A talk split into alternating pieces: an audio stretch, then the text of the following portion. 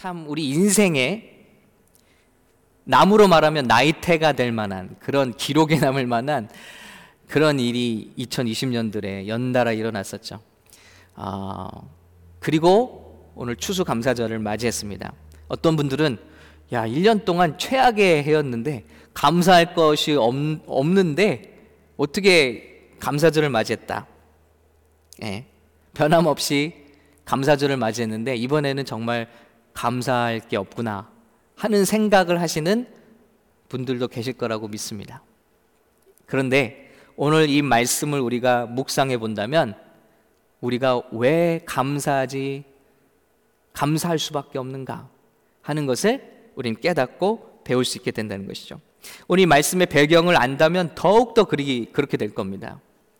조금 설명을 드릴게요.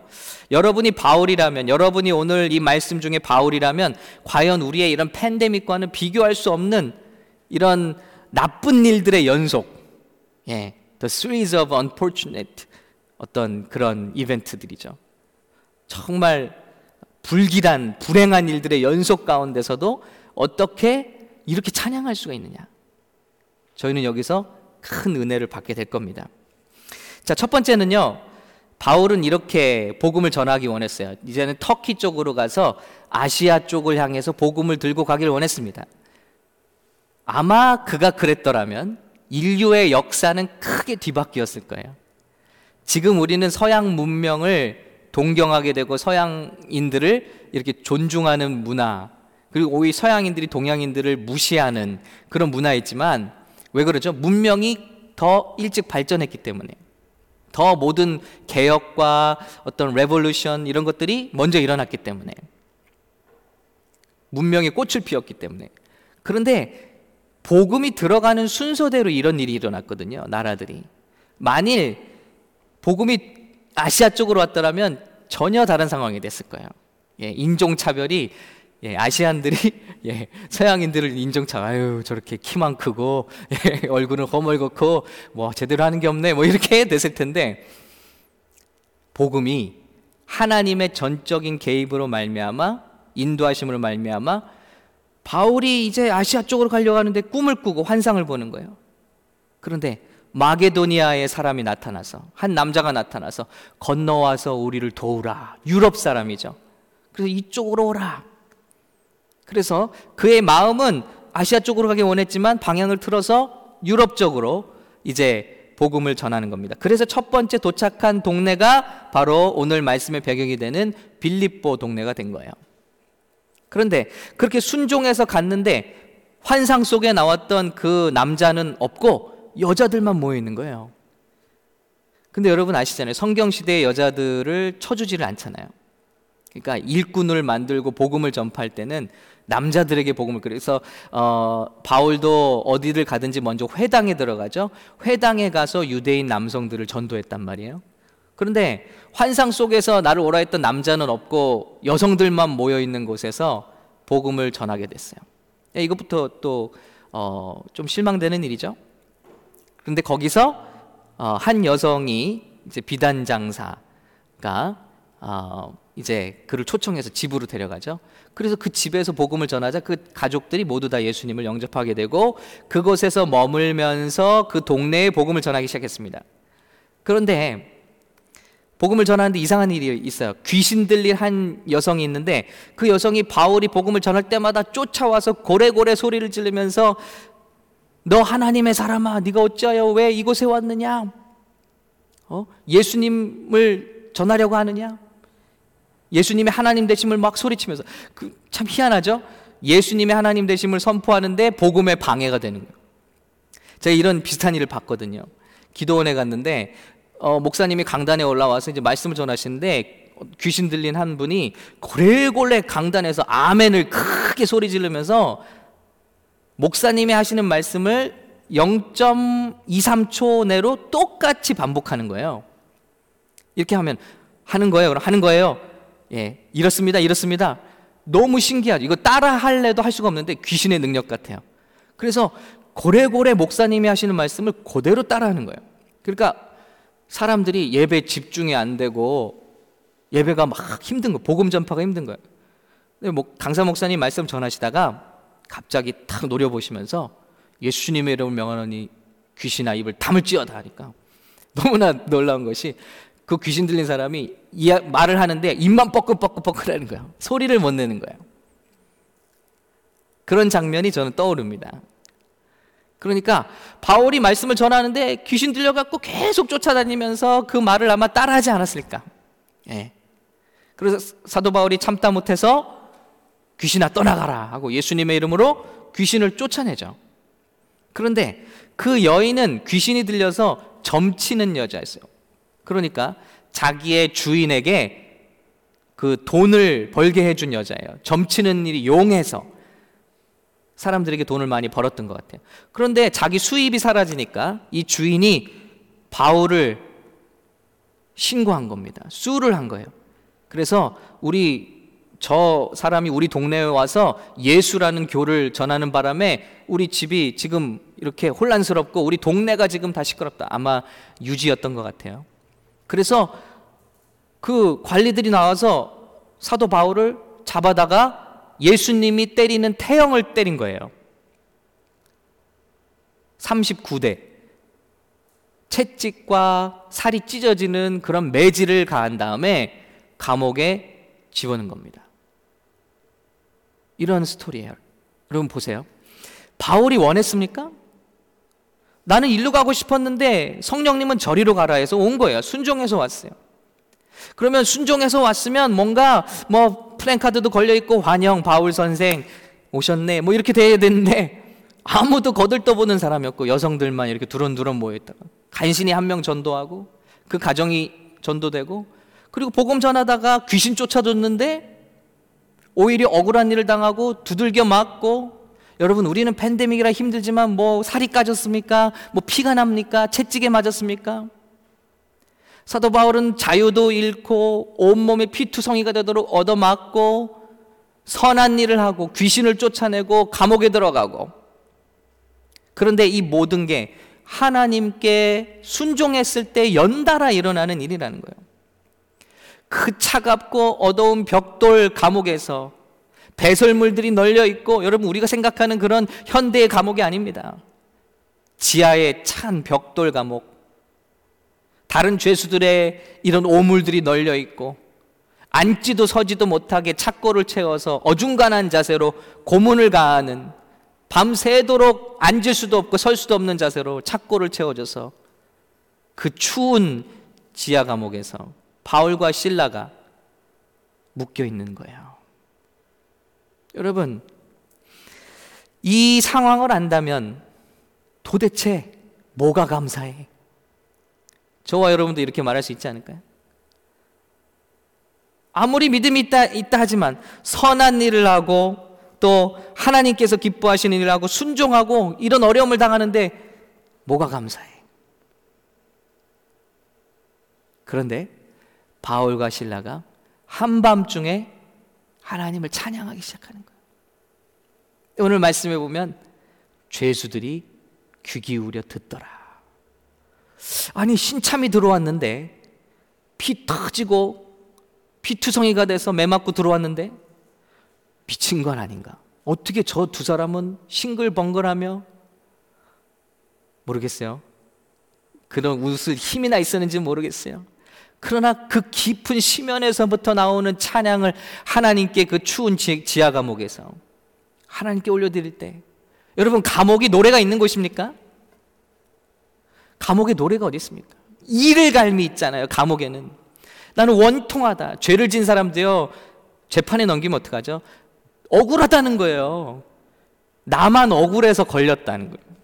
거기는 회개가 없습니다. 안 걸릴 수 있었는데. 그런데 이 사람들은 다른 거예요. 그렇게 두들겨 맞고 와서 찾고 외쳐 있는데 깊은 중심으로부터 감사와 감동의 찬양을 하고 있더라고요. 그러니까 사람들이 이건 뭐지? 하고 귀 기울여 들을 수밖에 없는 것입니다. 그런데 얼마 안 있어서 이런 찬양이 울려 퍼지고 얼마 안 있어서 기반이 흔들리기 시작했습니다. 그리고 죄수들의 묶였던 착고들이 다 벽들이 허물어지고 문들이 허물어지고 창살들이 풀리고 죄수들이 막 어수선하게 이제 그 자리를 피해서 도망가는 거죠. 이런 일들이 바로 오늘 일어난 일이에요. 이렇게 죄수들이 도망가면요. 지키는 간수들이 그 죄수가 받을 형량을 대신 받게 돼 있다는 거예요. 그러니까 그 도망간 죄수 중에 사형수가 있으면요. 간수가 대신 사형을 당하는 게 이 당시의 법이라는 거예요. 그러니까 간수가 칼을 빼서 자결하려고 합니다. 이 죄수들이 도망가니 이제 나는 내가 고문받고 내가 매질당하고 내가 그렇게 처참하게 죽느니 차라리 내가 죽어 죽어버리겠다. 그때 바울과 신라는 도망하지 않고 그 자리에 있었어요. 오 이보시오 이보시오 우리가 여기 있어. 죽지 마시오. 놀란 거예요 간수가. 아니 이 사람들은 도대체 어떤 사람인데 이렇게 얻어맞고 피가 철철 흐르면서 찬양을 하고 감사를 하고 그것도 모자라 지진이 일어나 이렇게 다 사슬이 풀렸는데 불구하고 그 자리를 뜨지 않고 매질한 나에게 와서 내 생명을 구하는가? 그러자 죄수인 바울 앞에 무릎을 꿇었다고 돼 있어요. 그리고 어찌하여야 내가 구원을 얻을 수 있습니까? 어찌하여야 내가 살 수 있습니까? 그때 그 유명한 말씀이죠. 주 예수를 믿으라. 그리하면 너와 내 집이 구원을 얻으리라. 할렐루야. 그리고 바울과 신라를 자기 집으로 데려간 거예요. 그래서 그 식구가 온 식구가 다 이 말을 듣고 그 자리에서 예수님을 영접합니다. 그리고 집에서 침례를 다 식구들이 받고 크리스찬 가정이 탄생하는 거예요. 이 일이 오늘 일어난 일이에요. 이 말씀을 보면서 와 바울의 감사는 뭔가 좀 차원이 다르다. 고문을 받아도 감사합니다. 배신을 당해도 감사합니다. 바울의 일생을 보면요. 성도들에게 배신을 당해도 감사해요. 질병을 얻어도 감사합니다. 세 번이나 기도했는데도 하나님이 고쳐주시 않는데도 감사합니다. 재난 속에서도 감사합니다. 배가 난파해서 죽을 똥 살똥 간신히 목숨을 건져내도 감사합니다. 돌팔매질을 당해서 거반 죽게 되었는데도 감사합니다. 차가운 감옥에서도 감사합니다. 오해를 받아도 감사합니다. 갇혀도 감사합니다. 바울의 삶은 감사로 충만해요. 그는 감사로 행복하고 감사로 기쁨이 충만했고 감사함으로 모든 염려를 물리쳤고 감사함으로 평강을 누리는 삶이었어요. 사도 바울만큼 그만큼 고난을 많이 당한 자가 없는데 사도 바울만큼 우리 성경에서 기쁨이 충만한 자가 없고 감사가 충만한 자가 없어. 이것이 영성의 최고봉이라는 거예요. 감사할 수 있는 심령. 이것이 어떻게 가능하냐? 저는 이것에 이번 한 주간 좀 묵상을 했습니다. 아니, 어떻게 가능할까? 우리는 이런 상황에서 어떻게 바울의 감사를 우리도 가질 수 있을까? 지금까지 최악의 상황들이었는데 아마 우리 젊은이들은 지금까지 겪었던 여러분들이 살면서 겪었던 일들 중에 최악의 해일 거예요. 그런데 이 상황 가운데서도 우리는 감사할 수 있는 줄로 믿습니다. 오히려 이때야말로 우리 안에 있는 진정한 믿음과 사랑과 감사를 증명할 수 있는 절호의 찬스인 줄로 믿습니다. 아멘. 어떻게 가능할까요? 사도 바울은 그의 환경과 상관없이 감사하는 사람이었어요. 그런데 그 이유는요, 그가 환경보다 순종의 사명의 가치를 둔 사람이기 때문에 그렇다는 거예요. 제 영어로 첫 번째 좀 말씀을 나눌게요. 우리 어, 폴 전사님이 좀 수고를 해주셨어요. His gratitude was not hindered by situations.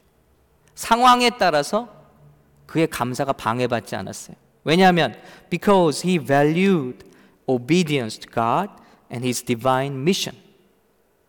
그가 그 삶의 가치를 성공이냐 뭐 사람을 얻는 것이냐 큰 교회를 만드는 것이냐 많은 사람들을 뭐 보는 것이냐 이런 것들이 아니라 he valued obedience to God. 어떻게 하면 내가 하나님께 순종하느냐의 value 가치를 두었기 때문에 그가 감사할 수 있었던 이유는 성령의 인도에 순종했기 때문이에요. 그러니까 그 결과를 생각하지 않는 거예요. 내가 성령님께 순종했으면 그것으로 됐다는 거예요. 내가 성령님께 순종해서 빌립보에 왔으니까 플랜카드 걸려 있고 환영하는 사람들이 있고 말씀 들을 사람 나오고 나를 존중해 주고 이게 아니라는 거죠. 가라 했으면 가면 된 거고 멈추라 했으면 멈추면 된 거고 그의 인생의 궁극적인 골은 순종의 대가를 보는 게 아니라 순종하는 그 자체였다는 것입니다. 할렐루야. 무언가를 얻는 게 아니에요. 그것을 어디서 할 수 있냐? 지진이 났을 때 그는 도망가지 않는 거예요. 우리들은 예수를 믿으면서 이걸 감사의 제목을 생각. 어, 어려운 일이 있어서 예수 기도했는데 해결됐어요. 아이들이 말을 들어요. 또, 예. 마음에 와닿는 분 계신가 보네요. 예, 남편이 돌아왔어요. 애들 성적이 올라갔어요. 하나님이 돈을 주셨어요. 그리고 감사 제목해요. 물론 이것도 못하면 안 되겠죠. 제가 몇 년 동안 말씀드린 게 있어요. 하나님이 응답 주시고 축복 주셨는데도 감사하지 못하면 예, 죽어야죠. 그것도 못하면 안 되죠. 그런데 오늘 우리가 그런 관점으로 바울을 본다면 바울에게 일어난 좋은 일은 뭐냐면 찬양했더니 어려운 때 찬양했더니 감옥문이 열렸다는 거예요. 우리는 여기에 초점을 맞추는 거예요. 그래, 그 기적이 일어났어. 기도했더니 기적이 일어났어. 찬양했더니, 봉사했더니, 축복을 받았어. 아니요. 사도 바울의 관점은 하나님이 가라는데 가는 게 축복인 거예요. 그 결과 때문에 움직이는 게 아니라는 거예요. 그러니까 멀뚱멀뚱 가만히 있는 거예요. 다른 사람들은 다 도망가는데 왜냐? 하나님이 가라고 하지 않으셨거든. 뛰쳐나가. 이건 마치 그들을 살리기 위한 하나님의 기적 같은 거잖아요, 여러분. 우리는 이걸 받으면 그래. 드디어 하나님이 바울은 움직이지 않아요. 왜냐면 그의 인생의 목적은 기적을 통해서 움직이는 게 아니라 하나님께 순종하는 것이기 때문에. 평생에 그랬어요. 기적의 목적은 도망이 아니라 그의 여기 온 목적은 뭐죠? 복음 전파예요. 그러기 때문에 동할, 도망갈 필요가 없는 거예요. 예수님도 그러셨죠? 예수님이 그 수가성 여인에게 이제 말씀을 전하신 후에 제자들이 먹을 것을 들고 왔습니다. 구해 왔습니다. 근데 예수님 말씀하시죠? 왜 예수님 드시지 않습니까? 시장하셨을 텐데 예수 말씀하십니다. 나에게는 너희가 알지 못하는 양식이 있다. 난 배부르다는 거예요. 그것은 무엇이냐? 나를 보내신 이의 뜻을 행하는 것이다. 예수님의 기쁨, 예수님의 배부름, 예수님의 만족은 무엇이냐면 그분을 보내신 하나님 아버지의 뜻을 행하는 거예요. 오직 그것만 순종하는 거예요. 그래서 잃어버린 영혼 그 여인을 전도하셨더니 보기만 해도 배가 부르신 거예요. 나는 그것이 나를 살리는 기쁨이다. 여러분, 동일한 예수님의 이 기쁨의 근원이 저와 여러분의 기쁨의 근원 되시기를 예수님의 이름으로 축원합니다. 사도 바울의 목적은 사람을 살리는 거예요. 전도하는 거예요. 복음을 전하는 거예요. 그러면 기적 때문에 환경이 변하는 것 때문에 우리의 감사가 좌지우지 되지 않는다는 것입니다. 어떤 환경이 올지라도 내가 지금 하나님 안에 있고 하나님의 말씀과 사명에 순종하고 있다면 그것으로 만족하고 감사할 수 있는 줄로 믿습니다. 두 번째는요, 그의 감사는 감정적이지 않은 거예요. 거기에 이모션의 루트 되지 않은 거예요. His gratitude was not led by emotions. because he dies every day. His love is willing. 그가 어떤 상황이 돼도 감사할 수 있는 것은 그의 감사의 이유가 기분이 좋아서 하는 게 아니기 때문이라는 거예요. 느낌이 좋아서 하는 게 아니기 때문이라는 거예요. 그의 감사가 willing이라는 거예요. 그가 말하죠. 나는 날마다 죽노라. 예. 그는 아파요. 그의 상처가 쑤십니다. 그의 마음은 억울해요. 그의 몸은 피곤해요. 그러나 그의 감정과 그의 의지를 세퍼레이트 했다는 거예요. 전 그게 잘 안 돼요. 그래서 기분이 나쁘면 의지도 약해져요. 저는 사람에 대한 생각도 달라져요. 기분파예요. 그래서 기분이 좋으면 no도 yes가 돼요. 기분이 나쁘면 yes도 no예요. 저희 자녀들은 제 기분을 살펴보고 저에게 물어봐야 돼요. 굉장히 안 좋은 거예요. 하나님의 사람 바울은요, 감정, emotion과 그의 위를 철저히 세퍼레이트. 그가 기뻐하는 이유는 그가 하나님을 사랑하는 것은 감정이 아니라 의지인 것입니다. 그는 감사로 찬양하고 있어요. 어떻게 자기를 조금 전에 살점이 떨어져 나가도록 때린 간수에게 찾아가서 그를 사랑하는 마음으로 복음을 전해요? 감정을 생각하면 그럴 수 있어요, 여러분? 없는 거예요. 그런데 의지로 그를 사랑하는 겁니다. 예수님이 우리에게 말씀하셨잖아요. 너희는 서로 좋아하라. 아멘. 예. 아멘 하시면 어떻게? 노멘 하셨죠, 노멘. 너희는 서로 사랑하라. 좋아하는 건 감정이. 사랑은 의지로 하라는 겁니다. 마음이 내키지 않아도 의지적으로 하라. 부모님들과 자녀들이 사랑하잖아요. 부모님이 자녀를 사랑하잖아요. 그러나 갈등이 있을 수 있어요. 때로는 말을 안 듣고 야단 맞을 수도 있고 어, 관계가 깨지는 것 같이 될 수 있어요. 그러나 여전히 부모님들은 사랑합니다. 자녀를. 자녀는 부모를 그렇게 사랑하지 않을 수도 있어요. 그러나 부모는 자녀를 사랑합니다. 왜죠? 그 사랑이 감정에 기인하지 않고 그들의 마음속에 의지의 사랑이기 때문에 그래요. 무슨 일을 해도 너는 내 사랑이기 때문에. 바울은 그렇게 사랑한다. 어떻게 알 수 있죠? 나는 매일마다 죽노라.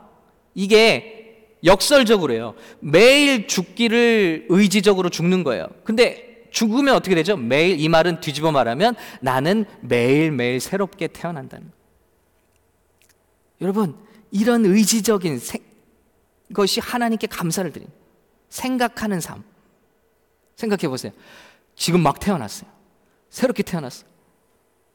아, 제가 우리 우리 민태 집사님을 10년 넘게 봤는데 아, 오늘 아침에 그런 마음으로 보니까 어 너무 고맙고 사랑스럽고 감격이 됩니다. 예?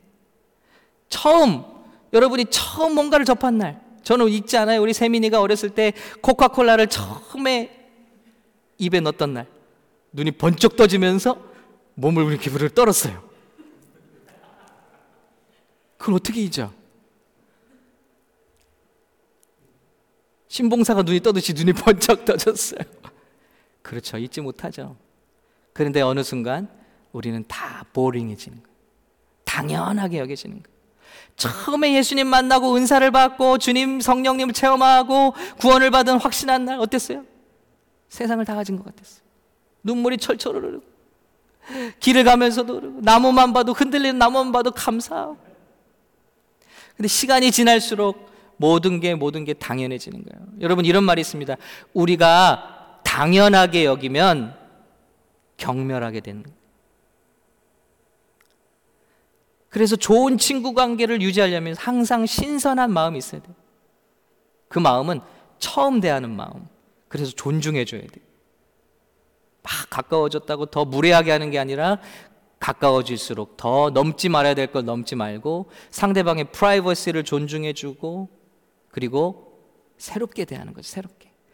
자, 저도 그렇습니다. 우리 사역자들이 봉사를 하십니다. 우리 스탭들이 이렇게 열심히 노력을 합니다. 그런데 제가 그걸 당연하게 여기는 순간 불행해지는 거예요. 그런데 날마다 날마다 죽으니까 날마다 오니까 새로워요. 와! 너무 감사하다. 너무 멋지다. 그런 사람의 마음에는 항상 감사만 있다. 그러니까 조금 전에 날 죽이려고 했던 사람에게 나가서 사랑으로 그를 복음을 전하죠. 조금 전날에 나를 돌로 때려서 거기 거반 죽여놨던 사람들에게 다시 또 복음을 전하러 가잖아요. 감정적인 것이 아니라 의지적인 사랑이라는. 분노에 대해서 날마다 죽어버리는 거예요. 죽은 사람이니까 분노하지 않는 거예요. 내가 분노에 대해서 죽어버렸으니까. 너무 쉽지 않죠. 이런 삶을 사는 겁니다. 그 처음 순간들을 기억해 보시 기 바랍니다. 그럼 여러분의 감사가 오늘 새록새록 새로워질 겁니다. 여러분이 배우자와 처음 사랑에 빠진 날, 그날 한번 떠올려 보시기 바랍니다. 여러분이 처음 미국에 왔던 날, 막 입에 미국에 대한 불평이 막 나올 때, 미국에 처음 와서 경탄했던 날, 저는 그날 경탄했어요. 좋아서 경탄한 게 아니라, 뭐지, 미국 이럴 수가 있나? 공항에 떨어졌는데 무슨 도떼기 시장 같았어요. 목사 저를 인도해 주신 목사님의 차를 타고 한인타운부터 들어가는데 와 무슨 한국의 7, 80년대 읍내 같았어요. 큰 간판에 한국말로 빠떼리라고 써 있었어요. 잊혀지지가 않아. 그런 걸 기억하려는 게 아니라 와, 이 땅에 발을 디뎠구나. 하나님께서 보내셔서 왔고 참 우여곡절 많았어요. 근데 내가 오늘 I'm here today. 그 감격 있잖아요. 그것을 떠올릴 수만 있다면 어제의 원수가 오늘 만나면 불쌍한 대상이 되는 것이고요. 그리고 당연하게 여겼던 것들이 감탄의 대상이 될 줄로 믿습니다. 할렐루야. 세 번째 그의 감사의 이유를 살펴보면요. 그는 자족하기를 배웠다 그러고 있어요. 다른 말로 하면 훈련한 거예요. 감사를. 나는 훈련했다. 감사를. He learned to be content because he cultivated the habit of gratitude. cultivate. 훈련한 거예요. 그는 여러 가지 상황 속에서 감사할 수 있는 것을 훈련해 왔다는 거예요. 만족하는 길을 찾아왔다는 거예요. 이것이 어디서 왔느냐? 하나님의 통제권을 인정하면서 그것을 발견해 왔다는 거예요. 없는 것 때문에 실망하는 것이 아니라 하나님께서 내게 주신 것에서 기뻐하는 법을 자기가 개발해 왔다는 겁니다. 그래서 여러분 감사는 저절로 일어나지 않습니다. 감사는 훈련이에요. 그래서 하나님께서 이스라엘 백성에게 첫 열매와 11조를 훈련시킨 거고요. 하나님께서 이스라엘 백성에게 1년에 한 번씩 수장절, 초막절을 통해서 하나님께 감사하는 법을 가르치신 거예요. 우리 자녀들이 감사를 가르치지 않는데 크면 자동으로 감사한다. 그런 일은 절대 일어나지 않습니다. 어려서부터 하나님께 천열배와 11조 감사를 물질을 드리는 훈련을 받지 않고 나중에 결혼하면 자라나면 절대 그런 일이 일어나지 않습니다. 감사는 훈련이에요. 사도 바울은 나는 모든 상황에서 자족하기를 배웠다. 그런 마음을 훈련시켜 왔다는 거예요. 그래서 하나님께서 주신 것들에 감사하는 마음이에요.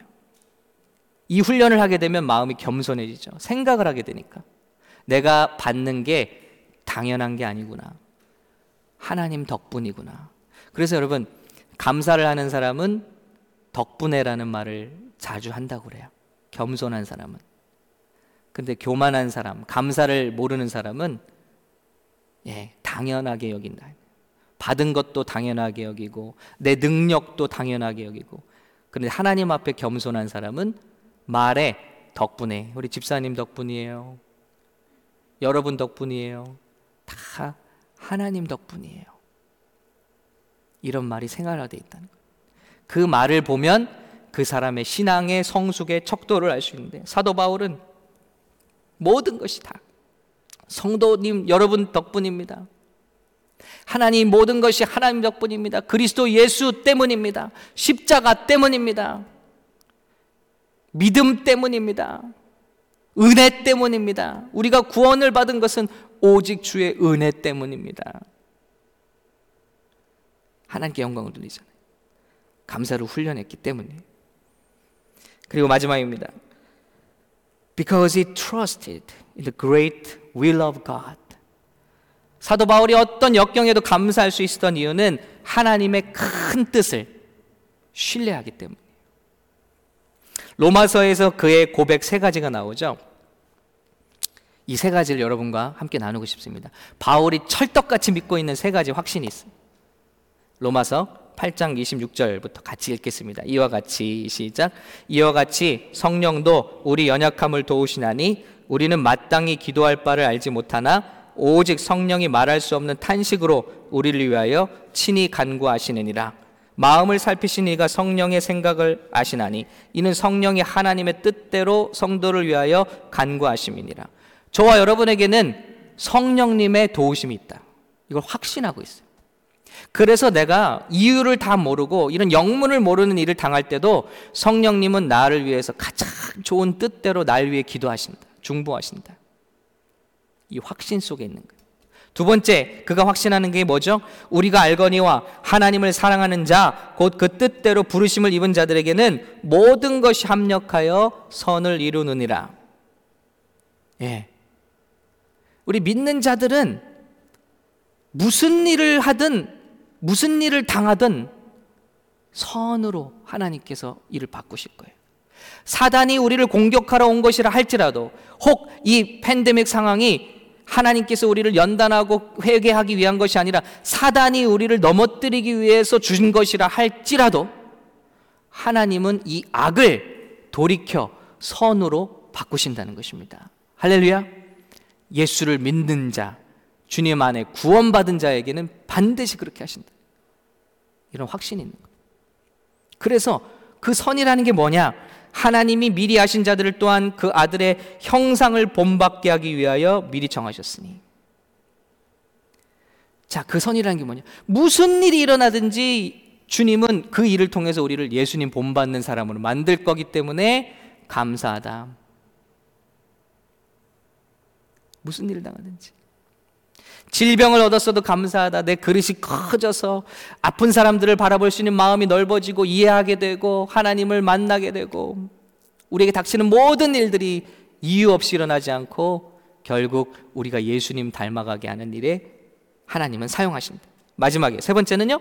또 미리 정하신 그들을 또한 부르시고 부르신 그들을 또한 의롭다 하시고 의롭다 하신 그들을 또한 영화롭게 하셨느니라.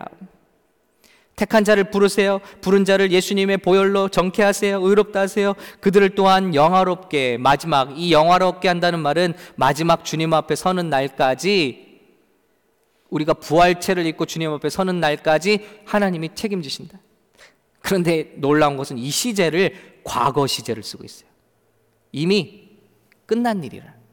예수를 믿고 저와 여러분이 구원받은 순간 하나님 앞에 가서 서는 날까지 영화롭게 되는 날까지 주님의 계획은 다 정해졌다.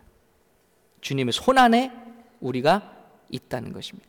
그렇기 때문에 그가 복음을 전하다가 감옥에 갇혀도 그가 탄 배가 난파된지라도 그는 절대 실망하지 않아. 이세 가지를 확신하고 때문에 내가 어떤 상황을 당하든 하나님께 불순종하지 않는 한 하나님의 뜻 아래 있는 한 하나님을 사랑하는 그 걸음 안에 있는 한, 동행하는 한, 하나님께서 날 통해 가장 선한 것을 이루고 계시기 때문에. 내가 오늘 불행의 연속을 겪으며 오늘 착고에 처해 있지만 하나님은 이 일을 통해서 더 큰 일을 이루실 겁니다. 아닌 게 아니라 그 사건을 통해서 드디어 그가 환상에서 보았던 남자에게 복음을 전하게 된 거예요. 그리고 그와 그 가정이 다 예수를 믿게 되는 것입니다. 주님의 뜻이 이루어진 거죠.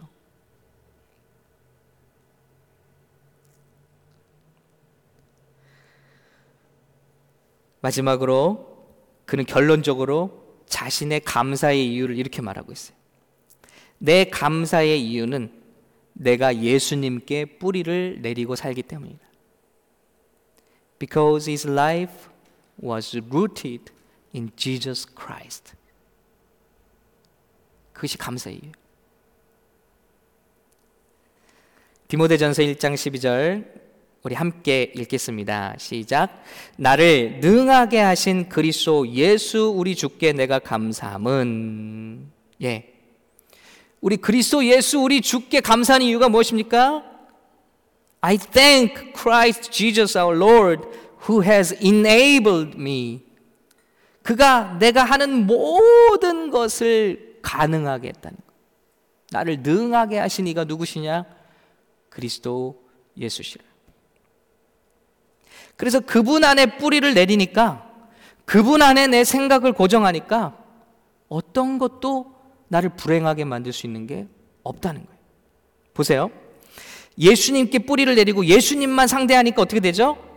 그분이 나를 충성되어 내게 직분을 맡기셨는데 내가 전에는 비방자요 박해자요 폭행자였으나 도리어 극류를 입은 것은 내가 믿지 아니할 때 알지 못하고 행하였습니다. 자, 십자가를 바라보세요. 예수님을 바라보세요. 예수님만 생각하니까 어떻게 해요? 내가 옛날에 얼마나 죄여인이었던가. 그것만 생각나요. 예수님께 뿌리를 내린 사람. 그래서 어떻게 돼요? 그런 죄인의 괴수였던 나를 이토록 부르시고 구원하시고 주의 종으로 써주신 사건이 그 사실이 얼마나 감사하냐.